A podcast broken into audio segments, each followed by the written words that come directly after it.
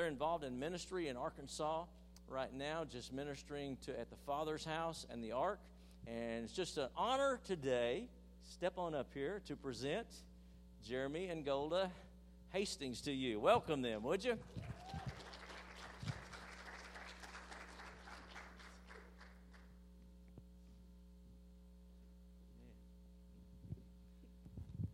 Good morning. I want to say thank you guys once again for having us here.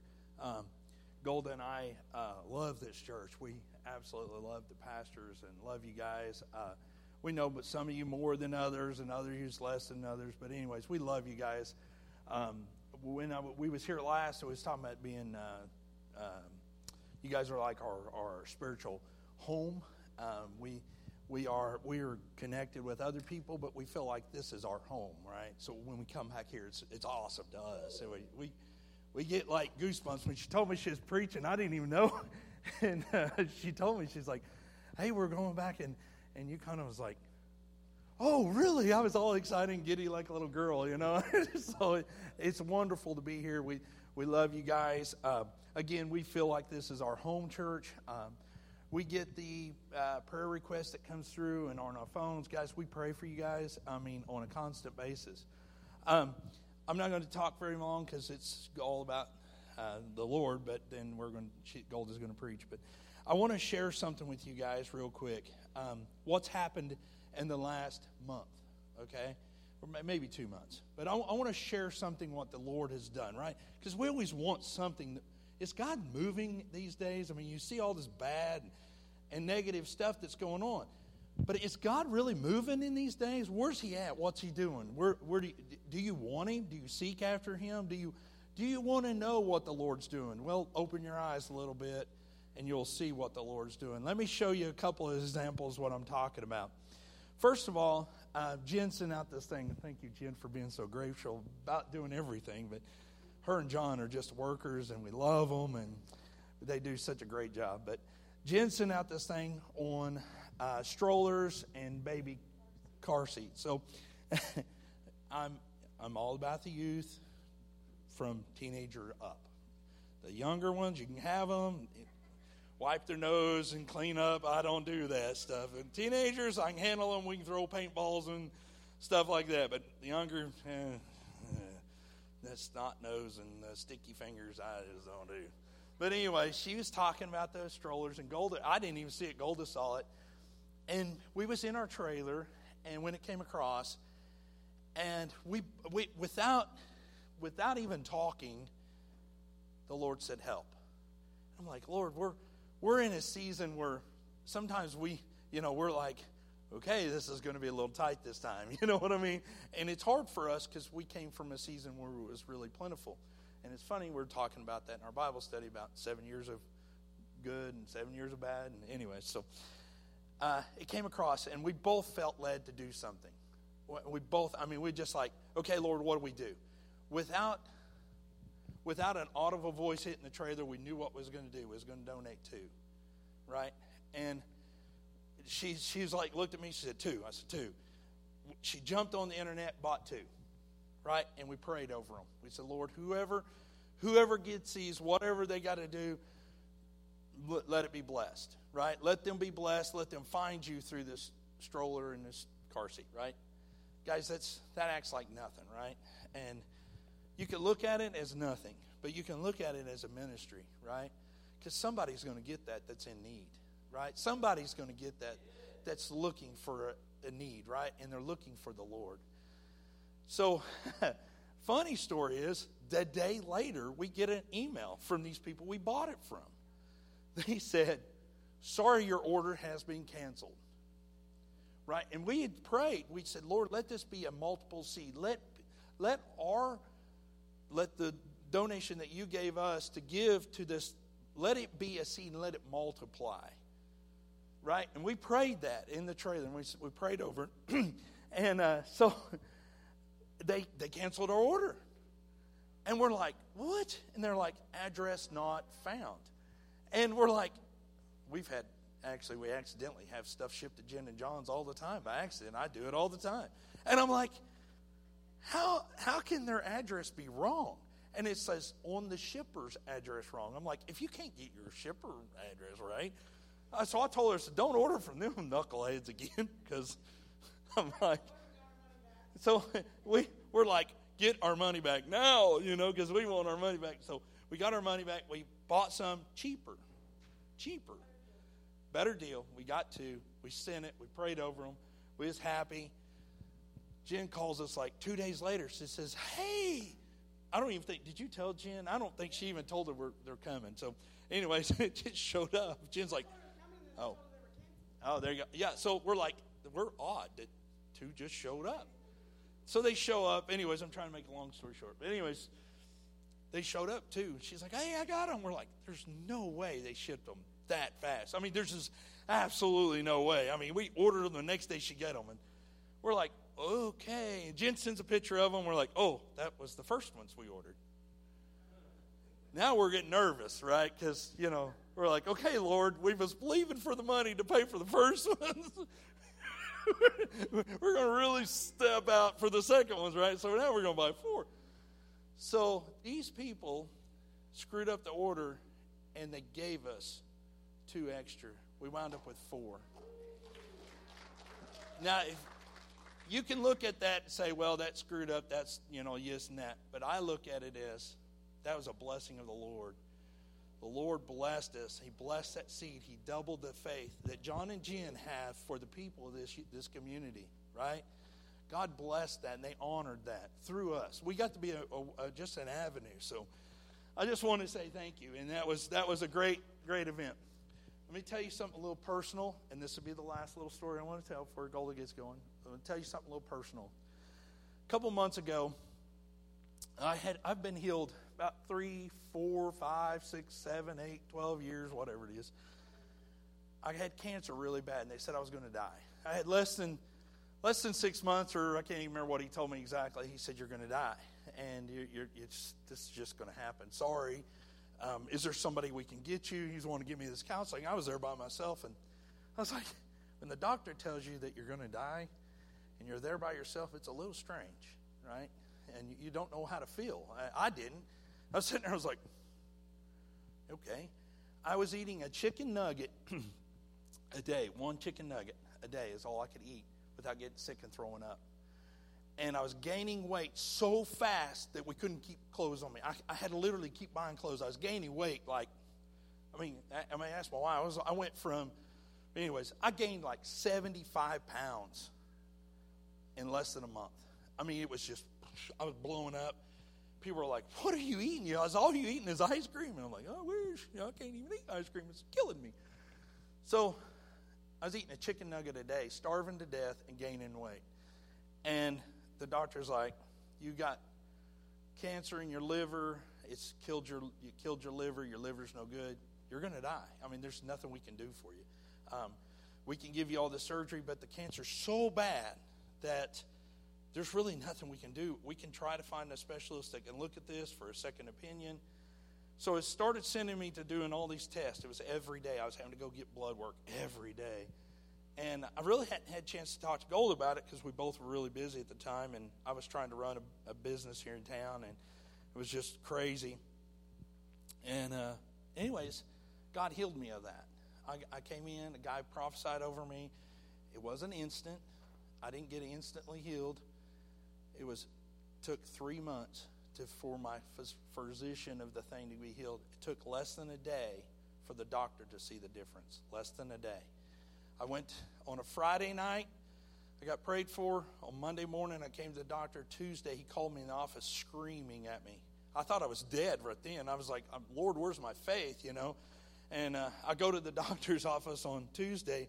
I was feeling pretty good, and I went to the doctor's office, and the doctor said, Help this piece of paper. He's like, What are you doing? And he's screaming at me. And I'm like, uh, Okay, I, uh, nothing. And he, I, he's like, I said, I'm doing the same thing I was doing before. And he said, uh, No, you're not. What are you doing? And he was mad. I mean, angry. And I said, Well, I tell you what, I went to church and got prayed for. And God spoke to a man of God that I was going to be healed. And he's like, I don't believe in that. You leave that stuff outside of my office, but I need to know what you're doing. And I said, I'm standing on faith in his office that I am healed. And I can show you, well, I can't show you because it's in his office, but I can show you the difference. My liver went from an, what they call an alcoholic or a drunk liver, like somebody's been in alcohol for years. It was so black and it was so discolored that they, they had, had to get rid of it, right? And they're like, there's no way, you're going to die. I went from that to a 20 year old liver. Oh, and it was God. It was God healed me. So I, I bring you up to this point. Hadn't had no more symptoms in years, and you guys know I was around here. I could eat just about anything and, and feel pretty good. Uh, two months ago, I had an attack. I was out on the job site. Been having a little bit of stomach pain. I thought I pulled muscle because I've been doing some physical work. Pulled muscle, I thought. I was out on the job site and passed out at work. And uh, pain was just, and I could take some pain, but this pain had never had this kind of pain in my life. It was so bad. Uh, and I was I was clear down to Louisiana, and uh, I was I was down in Louisiana, and I had to finish this job so I can get out of there. So we we got done. We went back. I went to the doctor, and only one because where we live, everything shuts down at five o'clock. So I went to this walk-in clinic, and I'm like, I may be in the wrong place, but um, you're to have to do something. I'm in, I'm in horrible pain. Um, and the guy's like, you got diverticulitis. And I've, I was diagnosed with that when, it, when this whole went all through. And I said, no, I rebuke that. That's the devil coming back on me again. and uh, sure enough, you know, uh, they started giving me prescriptions and did all that. Um, I had to, my faith was tested. You know, you ever been there? You know, the Lord healed you, but the devil comes back around and he says, Let me ask you, are you still believing? Are you still believing in faith? Are you still trusting in me? And it, it was, I, man, I'm like, I'm standing on the word. I'm standing on my healing, right? Because God's got a calling, right, on our lives. He wouldn't, he wouldn't have healed me if He didn't. He would just let me die and go on home, right? He's got a calling on my life for His glory, right? So I was praying. Pastor was helping pray too we don't we don't tell much to most people, but I was praying. Three weeks I suffered through this, and I got healed again, completely healing. They so what was spoke over me Sunday morning. I was having such a hard time, and I, I prayed. And I said, Lord, I know I'm trusting in you, but I don't want to go out sick. I don't want to die sick. I want to die sleeping in bed thinking of you, you know, or, or something. But I don't want to die sick. And a pastor came over and he he just it was sitting in the chair at, at church, and he came up to me and he said, "God told me to tell you keep standing." But he said, I see them getting you prepped for surgery. And when they go to do the surgery, everything's going to come back fine. So a couple weeks go by, another week goes by. I'm in so much pain. I go, I drive myself to the Indian Hospital in Ada, Oklahoma. And because they can't get me in. For some reason, Arkansas can't get you in. I go to Ada, Oklahoma, and I'm like, I'm, I'm here, I'm believing in the Lord, trying to have a good attitude. And I get there, they by myself, they shaved my arms. The lady said, We're going to go in and do surgery. She said, uh, your, your intestines are, it was all up through here, it was all swollen. She said, you, You've got a break in your intestines, and you're going, we're going to have to go in and do surgery. And I'm sitting there, and I'm like, I believe what the Lord told that pastor was true they're going to prep you for surgery, and then it's going to be, it's going to, God's going to heal you.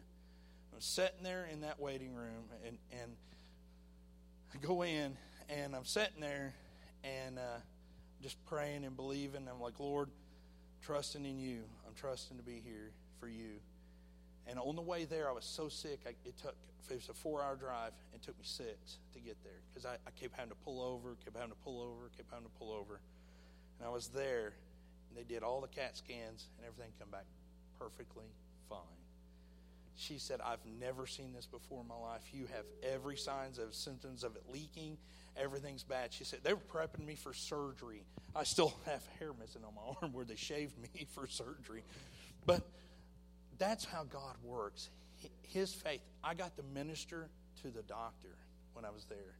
She spent more time talking about the Lord and salvation than she ever talked to me about what I was feeling, how I was doing. She, as soon as she came in, she saw my stomach. She said, oh, "We're going in surgery." Started rattling off this stuff. They was prepping me. They was doing this. when it was all done, she's like, I don't believe this. I've never seen anybody have the symptoms like this and this be good. And I said, Well, it's God. And when I started talking about God, she was hungry and thirsting after the righteousness. Sometimes we have to go through things, right? To get other people to see what we're going through, to get us through, to get, let that be a ministry, right? So sometimes we have to go through some stuff. Sometimes we have to stand out on faith for God to use us, right? And if we keep our eyes off of the problem and our eyes on the solution, then we're, that's where we're going, right? So, guys, I'm trying, I'm trying to set you guys up for something. Golda is, uh, I want to tell you on her, Golda was having knee issues, and she was having this one knee, and it was swollen, and, and uh, she was believing the Lord, and we stand and believing. She got prayed for a couple weeks ago, and instantly, God healed her knee. No swelling, everything went away. So, my question to you today is what are you asking the Lord for? What are you asking the Lord to do in your life? Right? Because that's all that matters, right? What's the Lord doing in your life so that you can touch others? Where's your faith at? Is your faith in, well, I'm going to just come in and punch a time clock and go home? Or am I coming here today to get something from the Lord so that I can give it to somebody else? Who are you taking with you to heaven? What are you doing for His kingdom today? Think about think about that when you're when you're hearing the word is listening and being open to receiving the word and listening with your ears and your mind to receiving the word and what Golda's got to say that the Lord has given given her because I have no idea what she's preaching on today. Thank you guys. Oh, sorry, one more thing. One more thing. Can we all stand up for a second? Can we all stand? Stand up for just a second. I'm sorry. I forgot I was going to do this. I want us to give a big round of applause for our pastors of this church. Thank you, guys.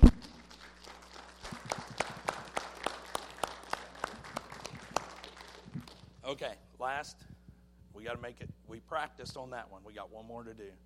We got to give praise and honor to our Heavenly Father for all the things He's done. Thank you, Father.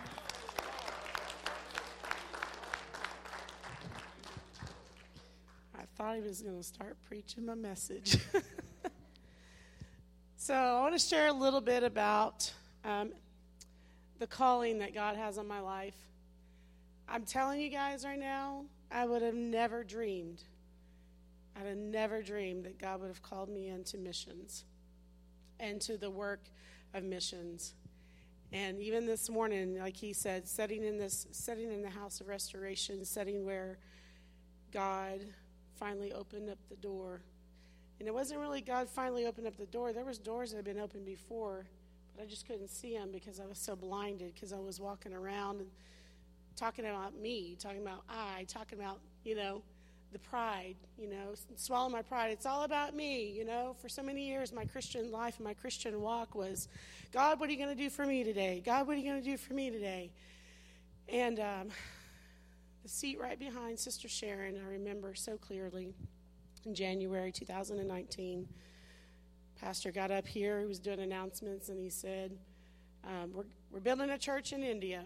And so, um, Brother Alex is wanting to know if anybody would be led to go with, with them so that the church could be dedicated. And him and Bev had previously went, but they were at a place in their ministry that they weren't going to be able to go. And I remember so clearly the Lord saying, It's time for you to go. And I was like, No, Lord, no. February 2019, same spot. I was healing from brokenness. I, I, was I was broken at that place. I had a lot of hurt and a lot of damage in my heart. And the Lord gently nudged me again, and Pastor had gotten up to tell us about being, building a church in India. And I told the Lord no again. And you know, sometimes you tell the Lord no enough times, He'll just, you just, you know, okay, well, we'll just move on to the next person. And I'm so thankful for a loving Savior. Because March 2019, I'm sitting there again, but this time healing has taken place in my life. A lot of healing. And the Lord said, You're to go to that church and minister to those people in India. And I said, Lord, I'll go on one condition not a dime will come from my pocket. Not, he didn't say yes or no. I just, with my mouth, I confessed, I'll go, but not a dime will come from my pocket. So it began. And not a dime came from my pocket. And I went over with an abundance, an abundance to bless the pastors. And so we met some friends here in February of 2021. We had went out to an Elijah Elisha impartation, um, also through Powerhouse Ministries. We had been wanting to go for many years, but we had never, we weren't in jobs that we could just up and go and do that.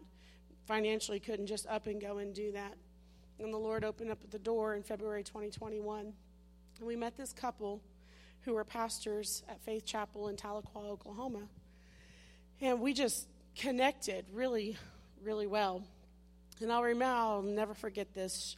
We got talking about mission trips, and she had been to Uganda like 20 some odd times 20 i don't remember how many times her and her sister had been to uganda.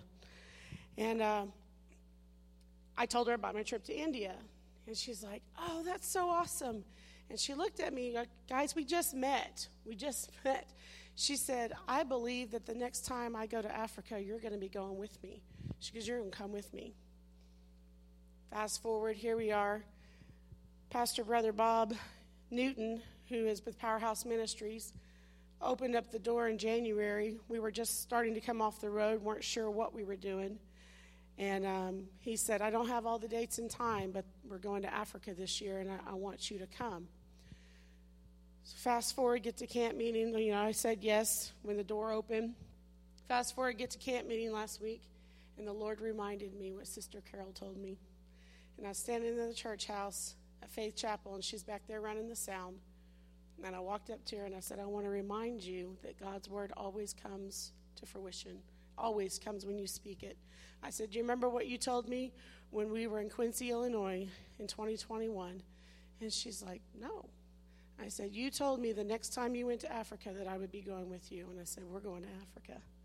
And there's 15 of us in all that are going to Africa in just a few short weeks. And um, the, the title, the theme, is transformation.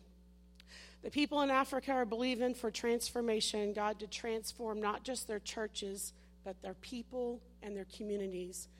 Kenya, for the most part, is a Christian nation, but you still have the witchcraft and you have the witch doctors and you still have the Muslims that influence from outside. And the one thing that one of the pastors, um, we have our meetings, our Zoom meetings once a month, and yesterday we learned that the pastor who's hosting this, he told Brother James Miller, he said, All I keep hearing when I pray is God ordained. God ordained. God has ordained the ones who are coming to bring the gospel of Jesus Christ into Africa for those who are not saved. And I believe that transformation that they've been praying and believing for is going to happen. And they said in all the years that they've done revivals and outreaches, you've had anywhere from four to five pastors and their congregations involved.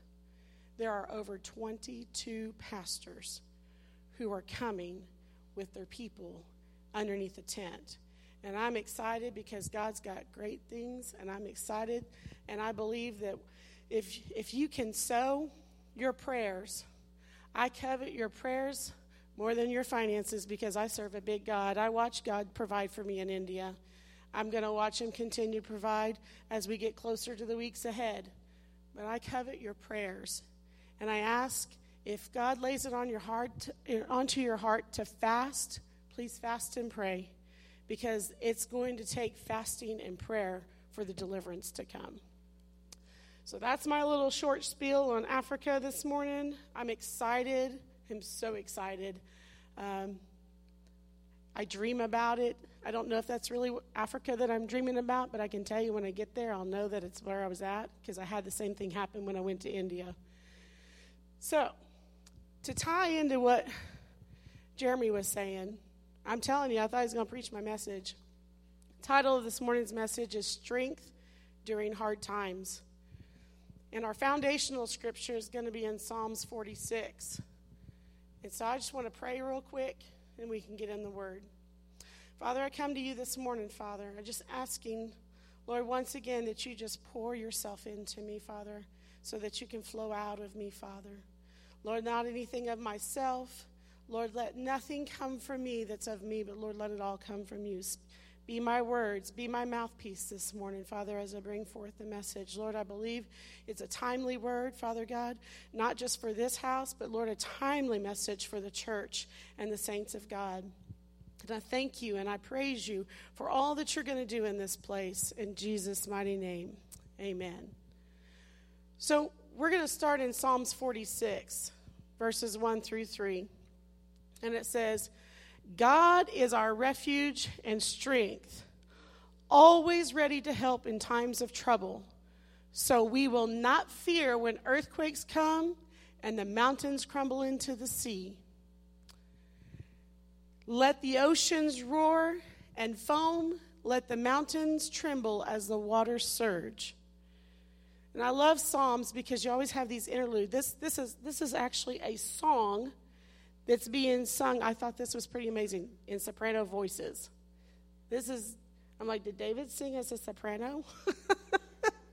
you know, when you see stuff like this, was he singing in a soprano? But it says soprano voices. They're singing this to the Lord. God is our refuge and strength, our ever present help in time of trouble. Amen? Let, let the oceans roar and foam, let the mountains tremble as the waters surge. Don't fear when the earthquakes come or the mountains crumble into the sea. We see that happening on the earth right now. Do we not see that? Every time I turn around, I see a news report California is falling into the ocean. That's because they built their houses on the edge of the mountain that's falling into the ocean. But he says not to fear, but he is our refuge and strength. Point one this morning, I have five points in my message. My first point this morning is strength in any circumstance. It does not matter what circumstance that you're facing, God should be your strength. Now, when I say should be, because even though we're Christians, sometimes we walk over here and God should be our strength, but really we're, tr- we're still trying to do this in our own self. And we are wearing ourselves out. Christians across this world right now are wearing themselves out because they're trying to do it in their own self.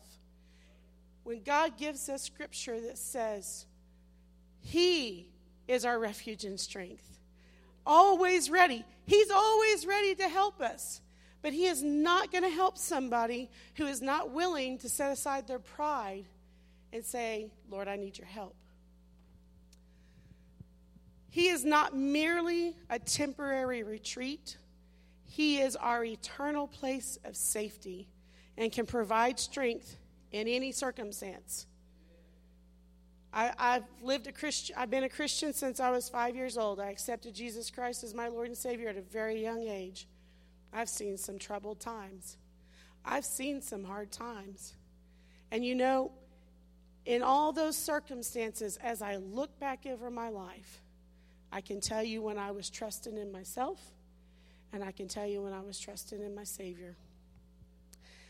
Isaiah 41:10. I've learned to go back to my trusty Bible. I've been watching some videos that are quite funny whenever I watch my friends preach, and it's like we love our technology, but sometimes it doesn't always want to work for us. But it says, Don't be afraid, for I am with you. Don't be discouraged, for I am your God. I will strengthen you and help you. I will hold you up with my victorious right hand. We serve a victorious God. Even more so since Jesus Christ went to the cross on Calvary and shed his precious blood so that we could walk in victory. We don't fight for victory any longer. We are fighting from victory. That is a message I heard many, many years ago, and it set me free. Every time I get a chance to tell somebody who's going through something, you're fighting from victory if you've got Jesus on your backside and your back support moving you forward. We serve a victorious God. And I think it's amazing. He uses victorious right hand. So over here, you've got the Heavenly Father with a victorious right hand. I'm wondering what's over here in his left hand. He can fight all the battles that you need in your life with one hand. Victorious right hand. I want to tell you a, a few quick stories. It's funny, he used one of the stories I was going to tell, and it's about where he went through the cancer. It was Mother's Day 2015. I'll never, 2016, I'll never forget the day. My parents had surprised me, literally scared me. I don't get scared very often. My parents had come in for a surprise visit from Oklahoma. We were living in Texas. And we had went out and he, he was not feeling very good, but we went out on Saturday and did some things. And then Sunday morning, if y'all know my husband, he doesn't leave church. He doesn't leave church. It don't matter how sick. I've seen him sick before. He won't leave church. And we were sitting in service on Mother's Day in 2016, and he just looked at me and he said, "Call me when you get done. I, have got to, I got to go home. I'm, I got to go home." And he was just pale white. I remember it so clearly. And I don't normally get scared. I'm usually pretty strong when it comes to believing in faith and healing after God healed me to have a baby. And I remember many, many nights. I just lay my hand on my husband and I would just quietly pray because I didn't know where his faith was and I didn't want to rock the boat. But I wanted him to know that I was praying and I was believing. I didn't want him to know I was scared. I was praying and I was believing. And I watched God's strong, victorious right hand raise a dead man to life. That's the God we serve. That's the strength He has. And when we try to do it in ourselves, we will fail every single time. You want to know another time of strength for me? It's been real recent. Many of you in this church know the story, but it takes a lot of strength to drop your baby off at a drug rehab program in the middle of nowhere, six hours away from home, and believe that God is going to have his way. It wasn't my strength because I bawled. I don't know how we drove from the Father's house building out onto I 30. I still don't know. I still can't tell you to this day how we made it there. Tears streaming down our face because we knew there was a promise inside of the young man because God gave us his name. God told us he was called to the nations. God told us he was going to be used for his kingdom and for his purpose. And when God gave us Jacob Isaac, I give him back to the Lord. I said, Lord, he's yours. That was a strong step of faith. And the same day we dropped my son off, my father's in a hospital in Oklahoma having biopsy surgery because they don't know how his arm broke in half because it shouldn't have broken in half. And I didn't have the heart to call my parents because I didn't want to break my dad's heart while he's in surgery or while he's getting ready to go to surgery and tell him that his grandson's on his way to drug rehab. After coming home from a powerful outpouring impartation weekend, we get to come home to this. And we get to watch our son struggle and go through what was supposed to be a six month program, became a 10 month program for our son. I buried my father in May. I watched my son not be there and get to say his goodbyes. And right now, in the midst of all that God is doing, I'm watching my grandmother slowly make her way to heaven. It's just a matter of time. God has to be your strength or you will fall apart. Every circumstance you go through, you have to cry out to God. You have to ask Him for help. Point two brings us you have to find your strength in Him. You have to find your strength in Him. It can be so easy to give into worry, fear, and despair. But with Him, we can find strength and look forward to wonderful things because it's Him that gives us hope. You can worry, you can fear, but I'm telling you, it's not going to get you anywhere. Do you know what worry and fear do to your physical and mental body? It tears things down. I know. One of the things that we did when we come off the highway doing hot shots in January, I told the Lord I was re-diagnosed with rheumatoid arthritis in April of 20. I hadn't had it, a symptom, a sign. I hadn't been on any medication in over nine years because God healed me the first time. But it rose its ugly little head up, but I wasn't really kind of in a place. My faith was kind of in a wavering place. Things I was kind of coming down off the mountain. You know, I've been been to India in October 2019. God's doing miraculous things in our life. And here comes April 2020 out of nowhere. Pain just in my body. And I didn't act in faith, I acted in fear. I ended up at the doctor. I'm not saying that doctors aren't there for a purpose and a reason. But I already knew that God healed me. And when we come off the road, I looked at my husband and I said, No matter what, I'm, I'm believing that the Lord is going to take me off all my prescription medicine that I'm currently on. Well, not a whole lot, but God was bringing me back into a place of believing and standing on the Word of God. And when I took my job, it was the craziest thing most nine times out of ten, whenever they offer you the benefit package, you want like the best deal, you know. And I said, Lord, I want the premium with no cost, which means I don't have the insurance that I normally have. Because, Lord, I don't want to ever walk back into that temptation of not believing you for my healing. And I'm telling you, I'm watching God. God's showing me things about my diet. He's talking to me about natural things that are in this earth that are not prescription that will take care of the things inside of my body that were wrong. And I'm watching God naturally unfold his beauty inside my body. And in Joshua chapter 1, verses 6 through 9, there it is. It says, Be strong and courageous, for you are the one who will lead these people to possess all the land I swore to their ancestors I would give them. Be strong and very courageous. Be careful to obey all the instructions Moses gave you.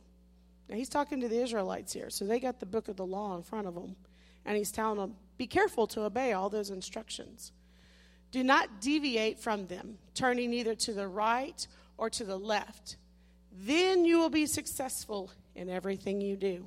Can I tell you, wavering in your faith you will not be successful in everything you do.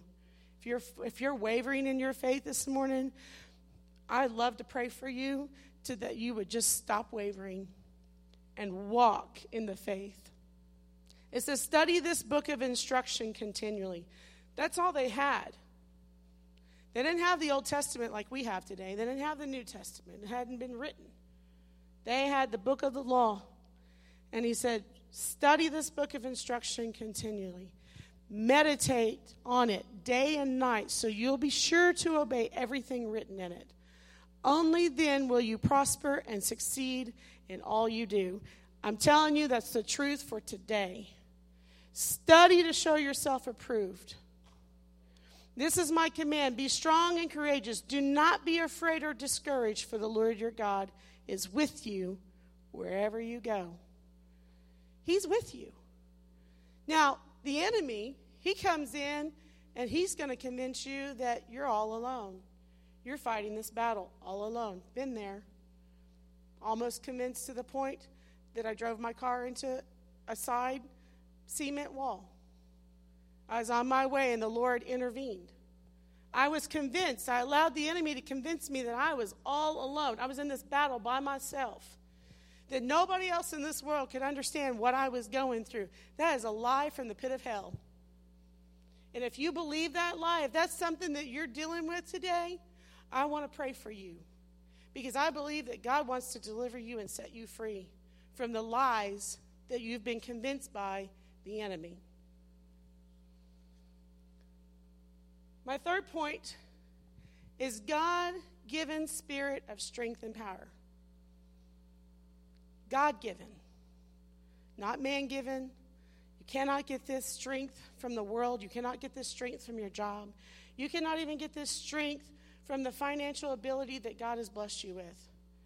It has to be God given. It has to be a God given, and it's a spirit of strength and power. It's a spirit. That's what we battle. We don't wrestle against flesh and blood. The Bible tells us we don't wrestle against flesh and blood, but the spirit world. That's what we wrestle with. So it's a spirit of strength and power, and it's your God given right to walk in. You have to choose to walk in it. It's not easy. It's not easy when bad times come. It's not easy when hard decisions have to be made. But the more you lean on God, the more you trust in God, the more you put your faith in our Heavenly Father, the stronger your spirit man becomes. And that's the weapon you fight with, not these. Amen? Through faith in Christ, we are given a spirit of power, love, and discipline. And for that reason, we have nothing to fear. We can hold on to his promises and be confident that he will see us through even the darkest of days. I thought that was amazing when I saw that note when I was studying in 2 Timothy. Paul, we ain't got nothing on Paul. Shipwrecked, left in prison for dead, and eventually died for, for the cause of Christ. The man who was killing Christians in the name of the Lord. And in one day and in one moment, become blind, and the Lord spoke. And that man wrote two thirds of the New Testament, the very word that we, that, we, that we read today. So when I think sometimes that I've got it hard, I am not sitting in a prison jail. I am not in shackles. I am not without food. Amen? I am a child of God. Are those days coming that we may face prison? Possibly. I'm okay with that because I look at it as if God gives strength to Paul, he can give the same strength to me. Paul used it as an opportunity to preach the gospel and encourage the churches. That strength can only come from a spirit of strength and power from our Heavenly Father. And in 2 Timothy 1 6 and 7, this is why I'm reminded you to fan into flames the spiritual gift God gave you when I laid my hands on you. For God has not given us a spirit of fear and timidity, but of power, of love, and self discipline. Other versions say sound mind. Do you know what a sound mind means? Self discipline and sound mind go together because in order to have self discipline, you have to have a sound mind. You have to know how to make decisions, right or wrong. Amen? You make a decision whether you don't make a decision. He give us power, love, and a sound mind and self-discipline. You can do this. You have to want to do this. You have to choose to do this. This is a daily choice to get up and say, God is my Savior. He's my refuge. He's my strength. No matter what I feel in my body, no matter what I see with my eyes, no matter what I hear with my ears, God, you're my refuge and strength and my present help in time of need. Amen? Amen. Absolutely. You have to believe this. I'm telling you, the world we live in right now, it's a dangerous place not to have your faith in God. It's dangerous. Your life is in danger of hell, an eternal separation from a heavenly Father who loves you and created you and called you for his purpose. When you use the gifts God has given you, you will find that he will also give you the power you need to accomplish the task he's given you. I still stand amazed when I look at what Jeremy and I used to do on top of ministry. Managing people, I was an HR manager, he was a manager for a large garbage company. You guys know the story. We didn't know if we were coming or going sometimes. Busy, busy people.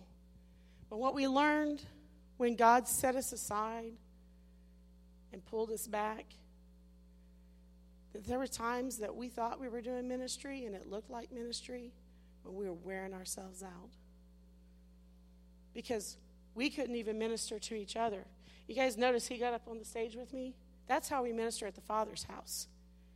God has tied us together with a cord that cannot be broken. So it's important that I pray for him, and it's important that he prays for me. And it's important that I allow God to speak to him just as God speaks to me. I sometimes feel like I'm a mouthpiece, but man, I'm telling you, that man can preach. God gives him the coolest sermons. And I'm like, God, why can't, why can't that be me? I love this sermon this last Wednesday. He, he brings in an analogy with bags of salt. And he went into, he's like, I need sandwich bags. So he gets the sandwich bags and he pours salt into them. And I, I was like, okay. Well, I told him, I said, you're doing, you're doing Wednesday night because I got to study for Sunday. So Wednesday night, I, we didn't tag team Wednesday night, but he did Wednesday night. So God gave me this analogy, pulls, pours the salt in the bags in a drug rehab program. He's all excited about this message. He's got his Walmart sack full of little baggies of white salt. And it was a great message. Talking about being together. It's like trying, he was trying to get them to understand that once you make a covenant with God and you pour yourself into God, you pour yourself back into that bag. Now, now go pick out your salt. And it was funny because the one of the new guys, I'm assuming, I, I'm assuming because I haven't heard all the stories about him, I'm assuming he must have been a drug dealer. Because they thought it was funny of all the people that he picked to hand out the little bags of salt, it was him. And uh, you got guys over here not, you know, not really thinking about it, dealing for Jesus, right? Guys over was like, this feels like a grandma church. Like, I don't want to know what it feels like the point is is we're going to pour this back into this other bag so we can talk about our covenant relationship with jesus christ but he gives god i mean god gives him stuff like that and i'm just like i'm over here like going where's my analogy you know i've got stories i've got life events but everybody god uses you differently amen so I, I, I went off a little rabbit trail but i just want to tell you that God can use you if you're willing to be a vessel of honor and a vessel to be used. This morning, praise and worship. Fill me up. Fill me up, Lord. Put me wherever you want me to go. Wherever you go, Lord, I'll follow. Psalms 138 3. It says, As soon as I pray, you answer me. You encourage me by giving me strength. This is David. We all know the story of David, right? Goes chases after another woman's, another husband's woman. He should have been on the battlefield, or he'd have never seen Bathsheba getting undressed and bathing. Has his has her husband killed on the front line. Tries to hide the fact that she's pregnant with his child. Sad story is that child didn't live. But God, because of David's heart, David just wanted to be right with God. He just, he just wanted to be right with God. He just wanted God to keep using him no matter how many times he messed up. But this scripture does point us back to our first scripture in Psalms 46, verse 1 that says, God is our refuge and strength, always ready to help in times of trouble. David had gotten himself into some trouble. He is our refuge and our strength in times of trouble. Now, power here, when we read about the scripture here, it says, excuse me, power. Power here does not refer to having a dynamic personality, but to the boldness that comes from confidence in the gospel. Which leads me to point four. Our confidence is in His strength, or it should be.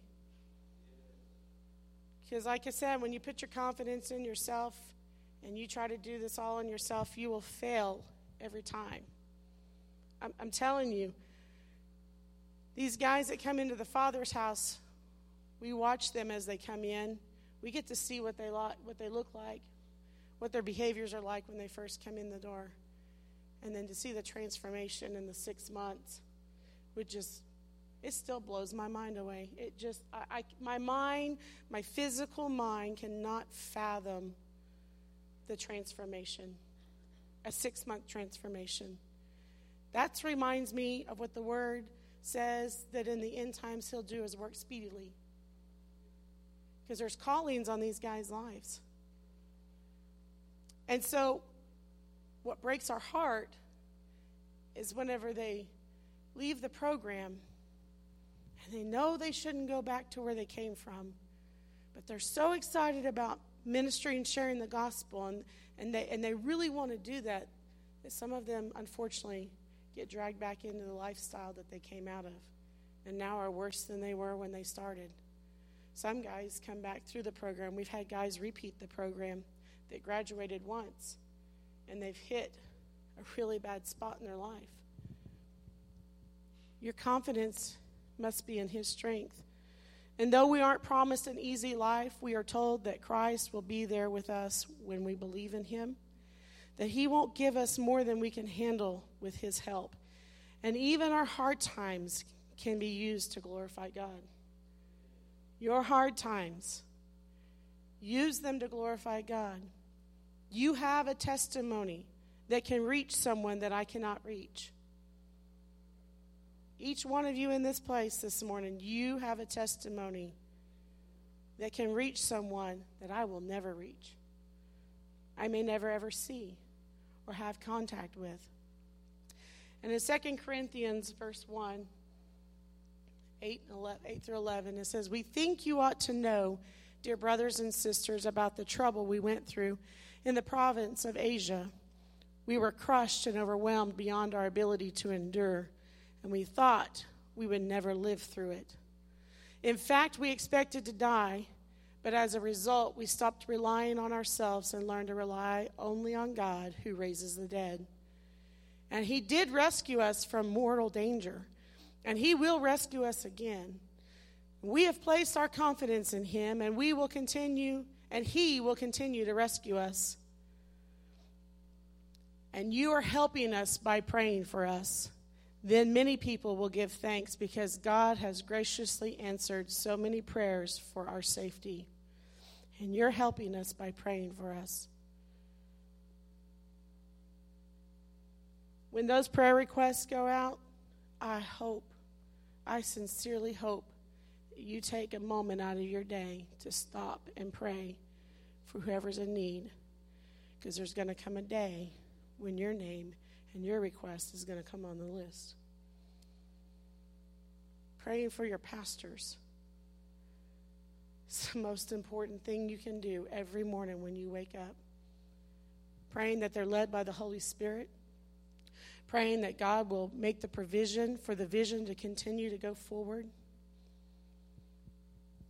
I would ask my pastor this question this morning Would you have ever thought in 17 years you would see a Bible college fulfilled? You wrote the vision, you prayed about the vision, but in those times that the enemy challenged you, when the numbers looked small, when things looked tight, there were times, I'm telling you, there were times the enemy come against you and attacked you and said, You'll never see it. You'll never live to see it. Why keep pressing it? Why keep, why keep having these meetings every other Tuesday night? Are they really getting it? I believe those are, I believe those are the attacks that have come against you and your wife. And I'm saying here today that the vision will go forward. God is on the move. He is on the move. When Sister Sheila was up here talking about revival, you can pray about revival all you want. If you aren't willing to make the sacrifice for revival, revival will never come. It will never come. You have to desire the things of the Lord and stop desiring the things of this world. I'm sure, because I was underneath the same attack sitting in these seats, it looks like a small crowd. But are you praying for the empty seats? Are you asking God to come and to fill people in this house who are hungry for Him, who don't know Him? Because you can come to church every Sunday morning and you can get prayed for. But where are the lost souls? Because that's what it's really all about. Is salvation. That's why God sent his only son to die so that every person would be pulled out of the very thing Adam and Eve got us into in the first place sin. This separates us from our Heavenly Father. Are you helping us by praying for us? Paul wanted to know. He's writing, he's writing to the churches. Are you praying for us while we're in shackles? Are you praying for us when we are out and about and our lives? I mean, he's, he even said there was times he knew he could feel the mortal danger about him, but God rescued him. God pulled him out. He provides strength to endure during the rough times, and when we stand in the gap praying, He uses these prayers to bring our brothers and sisters the strength they need to endure. Pastor said it this morning endure. To endure. Sheila said to endure. Those I believe that this word is a timely message this morning. They don't know what I was preaching. They don't know what I was going to talk about. God does. And I apologize, my voice is still recovering from camp meeting last week. So I normally don't drink bottles of water and I normally don't have a squeaky voice, but praise the Lord, I'm going to get through this. Amen. Philippians 4 12 and 13. For I know how to live on almost nothing or with everything. We came from everything from Oklahoma City, and the Lord is showing us how to live on almost nothing. But He's our source. Amen. I have learned the secret of living in every situation, whether it is with a full stomach or empty, with plenty or little. For I can do everything through Christ who gives me strength. Everything. Whether you're financially overflowing or whether you're financially stricken, God has always provided. God has always been there. Can we really do everything? Only when we are in union with Christ. It says right there, I can do everything through Christ who gives me strength. So if you want to answer that, yeah, but only when you're in Christ. As we contend for the faith, we will face troubles, pressures, and trials. What does God want you to do? What has God asked you to do? Step out in faith and do it. Trusting Him for the strength that you're going to need. Stepping out and doing it. Not thinking about it, Yes, we pray about it. We, we're always talking to each other. Well, what do you feel like the Lord's telling us, telling you where we're supposed to go? What are we supposed to do about situations? Guys, sometimes I don't have the answer. And I just have to say, I don't know. I'm trusting in Him. I'm trusting that He'll open the door that needs to be open. I'm trusting that if He told me to wait and pray, that's what I should be doing until the answer comes. That's not always easy. I waited eight years. I had women, ministers, evangelists, from the time we got married to the time that God gave us his name into our third year of marriage when we're coming home from revival service. And God gave us Jacob Isaac as his name. We thought we were pregnant, wouldn't you? God give us a name. We're pregnant. Nope. The next revival service, the next church service, the next time an evangelist comes in, prophecy after prophecy after prophecy, confirming what God had already told us, but we hadn't seen it. And all the while, our strength is dwindling and our hope is fading. And one day you lay it all down and you say, Lord, I, I really believe you give us his name. And Lord, I really believe that he has been called to the nations and he's not even here yet. And Lord, I really believe that your promises are yes and amen. But Lord, I'm I'm struggling. I still feel it sometimes.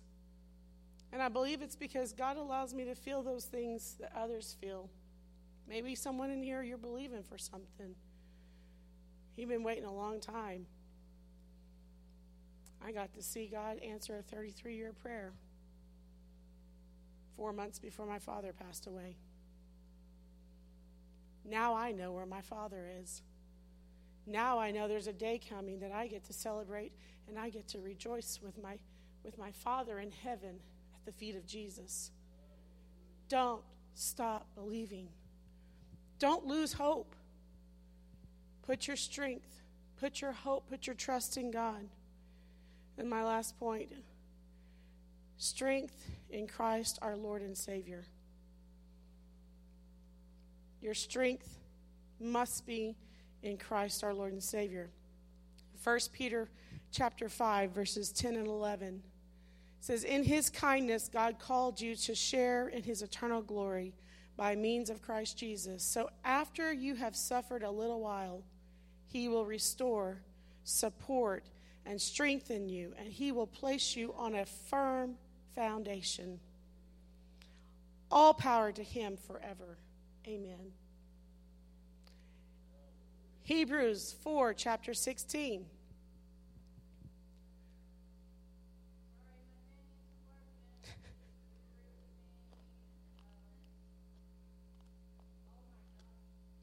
It's okay.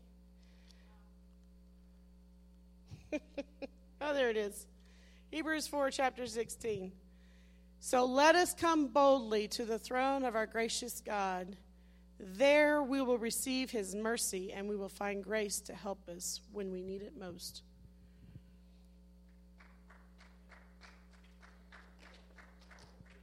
Come boldly.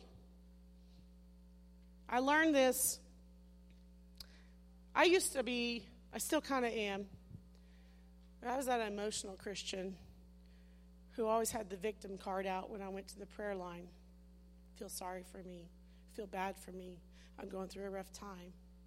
I've grown up since then. I've allowed the Word of God to change me. I wasn't in the Word of God back then like I am now.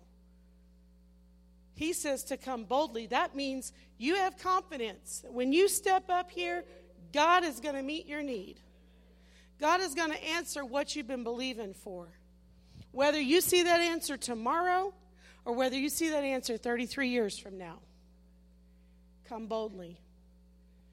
And oh man, when pastors would preach on salvation, the message of salvation, I always wondered, the enemy always lied to me when I would come up because I was standing in the gap for my family.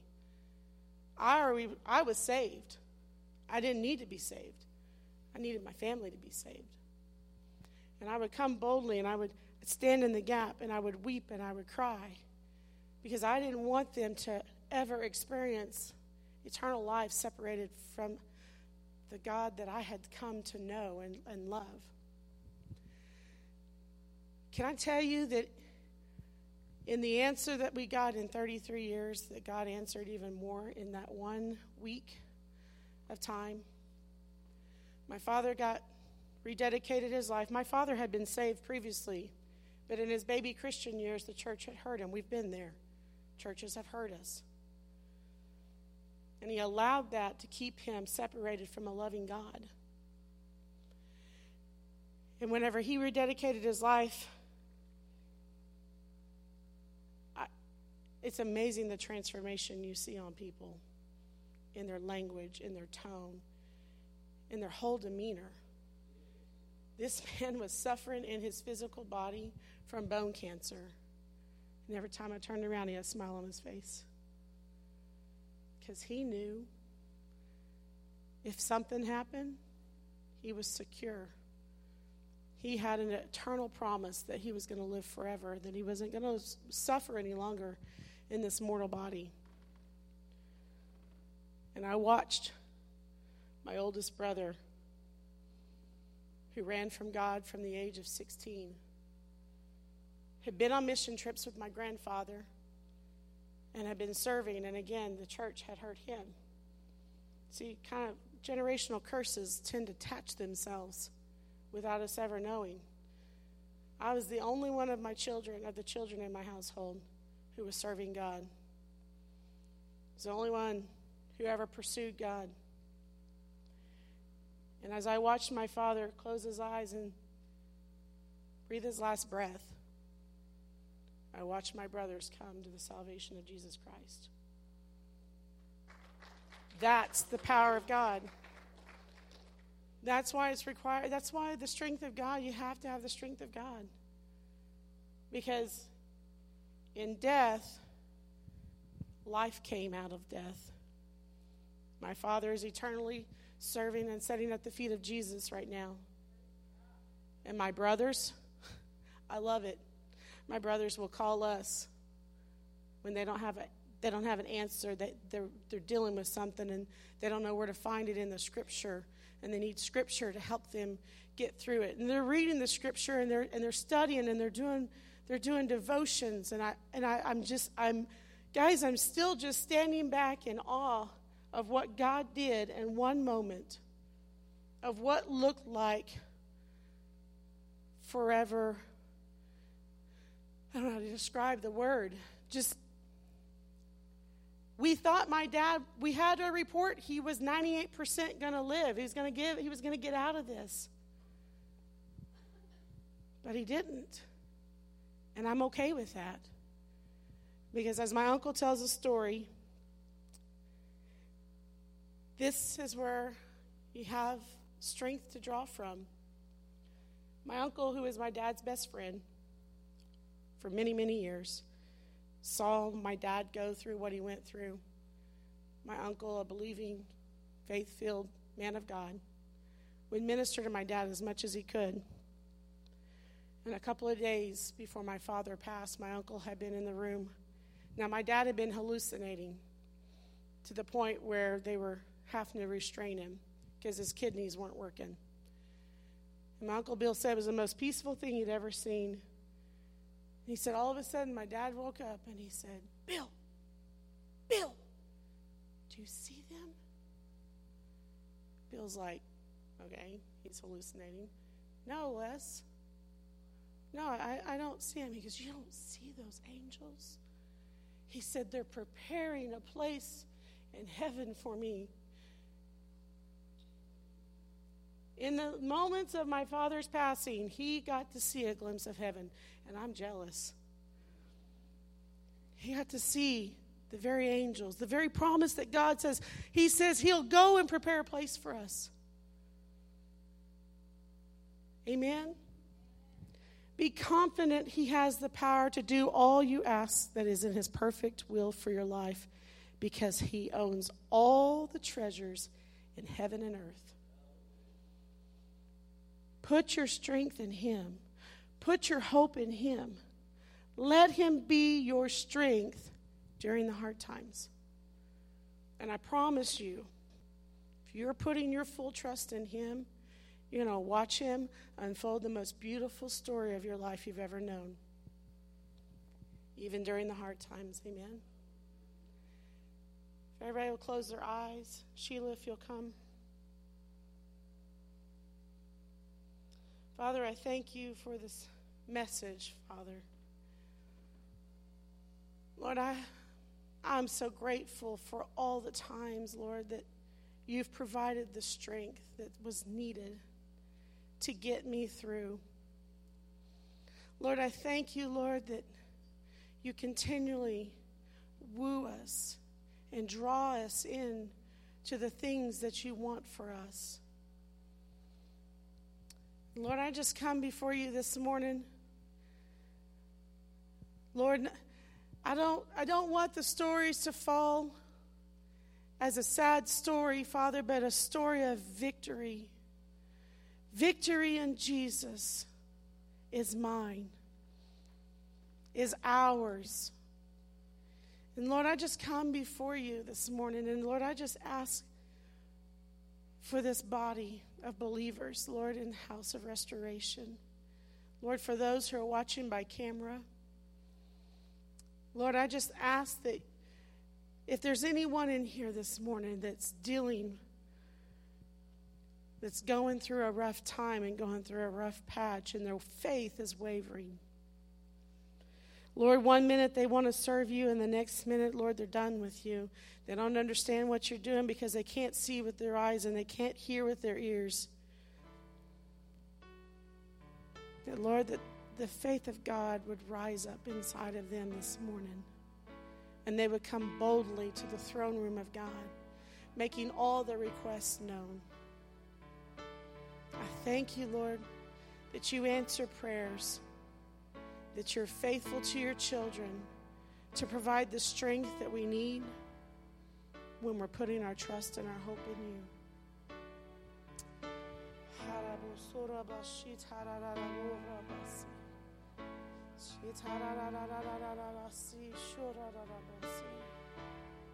Thank you, Jesus.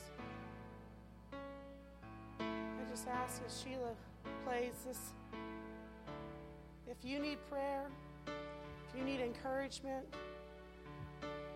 we're here to pray for you, stand in the gap with you, and to speak over your life, whatever it is your need of this morning. He says, Come, let Him be your strength. Let Him be the power source to provide all. He has it all. All treasures in heaven and earth. He knows he knows millionaires right now that'll provide the provision that you need if you need a financial breakthrough. He knows where they're at. If you need healing in your body, I believe that He can supernaturally, just like He did for my husband, reach down and touch your body and heal you. You may not see the results for a few days or a few months later, but you know that you know that you know that you serve a healing God.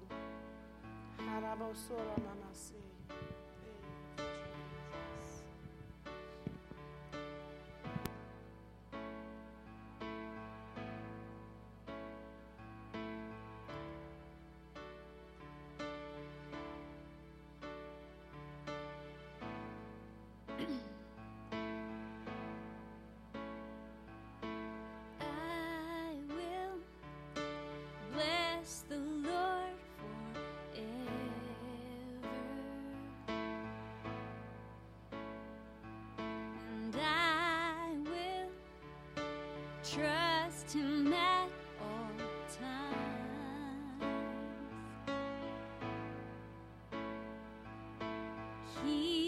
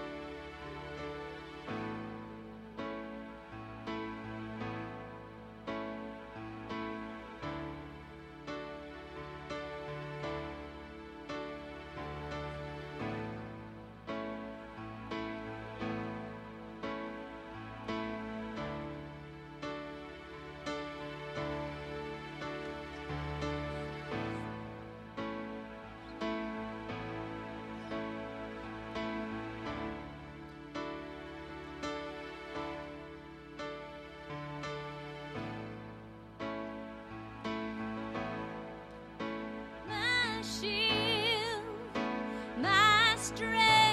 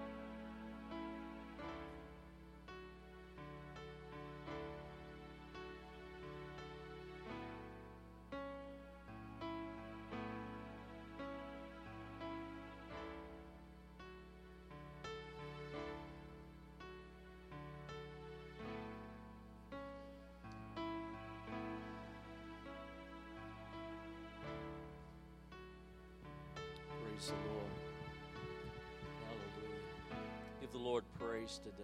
Thank you, Jesus. Thank you, Jesus. Strength for the hard times. Amen. Hallelujah. God is faithful, is He not? Even the times of affliction and the times of trials and all the things that the enemy's throwing at us. Amen. We are going to persevere. We're going to overcome, aren't we? Praise God. Praise God. Paul, as she so eloquently described, man, he went through some things, didn't he? You look at his credentials there in Second Corinthians, all the things that the enemy tried to take him out. But God, amen. But God. Hallelujah. Praise the Lord. Just uh still praying here, but she leaves October the 7th. Is that correct? And gone 10 days? 7th. She's going to be gone 10 days. Um, they fly out. She flies out of Little Rock, I hope. Anyways, they fly out. She flies over there. Then they meet up. They fly. She's going to be flying for over 36 hours. Remember Uh, that? p- please pray. Please pray for her in that in that time. Um, the um, I was listening on the Zoom call yesterday because we was driving here. Um, there's 17 people going. Uh, several people there that are going don't quite have the money yet, but we're believing that God's going to miraculously heal them and be able to provide their finances. Uh, Golda, I, I, if please forgive me if I'm wrong, but she told me she's like eleven hundred dollars short. We're believing God that she's going to be make that right. I mean, we're trusting the Lord. No. When she went to um, she- India, so so sorry. When she went to India the first time, uh, abundantly above what we needed, and she was able. We asked Pastor. We said, Pastor, what do we do? I mean, people just kept giving at the end, and when Pastor said, Well, whatever heart God gives you to do on your heart, she went over there with some extra cash and didn't know what to do. When she was over there, Yep. Lord showed her what to do was to Yeah. give that money, your money, the church's money, the people that sowed into that ministry for a generator for those for the orphanage. And they have the generator, they use it all the time. And those kids can be able to, kids and adults, and, and the Gospels goes through because of that abundance right? And people gave out of their heart for that right there. It's such an awesome thing to see God work and God to use. We we got to see um, last time, I, and I, tell you, I wasn't. My faith wasn't there last time at all. I was like, how are we going to afford this? You know, but He did it. God did a, a miracle work last time and, and got to plant a church. I think you planted another one too. Since it, we yeah. got another one planted too. Yes. So um, it, it's awesome to see God's work in those kids and the in the adults' life. It's it's just awesome. So, Life changing. Amen. Wow. Wow. Just want to, I just felt led to, I know uh, I've been on some mission trips in my life, and I know it, it taxes you in so many ways physically, spiritually, emotionally, financially. How many will join with me and from October 7th through the 17th be much in prayer for Golda and uh, maybe even fast a day for, for great re- I mean that's that's where the power comes and and of course we know last week we started the series on prayer you know the prayer of agreement the prayer of binding and loosing the prayer of fasting and I know many of you uh, joined me I've talked with spoken with some of you you joined me in fasting this past Monday and I just believe we're in that season in this in this church if we want to see the power you know, I want church. I want people to come to church to feel and see the power of God. And there's been people healed here today, right here on this holy ground. Amen. And that's what it's going to take, I believe, to break through. Amen. To, to victory and greater power in our lives. So we're going to be praying. We're going to be believing, and also praying for these other people to get their finances. And if you were not here when we took an offering earlier, or maybe you were here and you already gave, but the Lord wants you to give something else, just lay it right there on that ledge back there by Brother John as you you leave. Praise God. Man, this is this is powerful, isn't it? Amen. Let's stand together. Praise the Lord. Praise the Lord. God, I praise you and I thank you, Lord, for a willing heart. Lord, in Golda, Father God, an anointed vessel in your kingdom work, Lord, in these end days. God, you are using her, Lord, as she travels to Africa, Lord God, to minister. Lord, I pray for a hedge of protection around her. I pray for a harvest of souls, Lord, and healings and miracles. Lord, you've used her to minister even in uh, to, to women that are unable to have children, Lord God. You've used her several times in that gifting, Lord. So just let the gifts that she needs, Lord, and the power of the Holy Spirit be upon her as she treads on a new continent, Lord, and, and, and is walking even, uh, Lord, I just see her walking among the villages, Lord, and just a, the glory of God on her countenance, Lord, that they will be drawn to her, Lord, they will welcome and receive what, what you have put in her spirit for them. In Jesus' name. Thank you, Lord. Thank you, thank you, thank you, Lord. Give him praise, church. Hallelujah. Thank you, Lord. Thank you, Lord. Believing for great and mighty things. Amen. Praise God. Lisa? Oh, okay. Okay. All right. God bless you.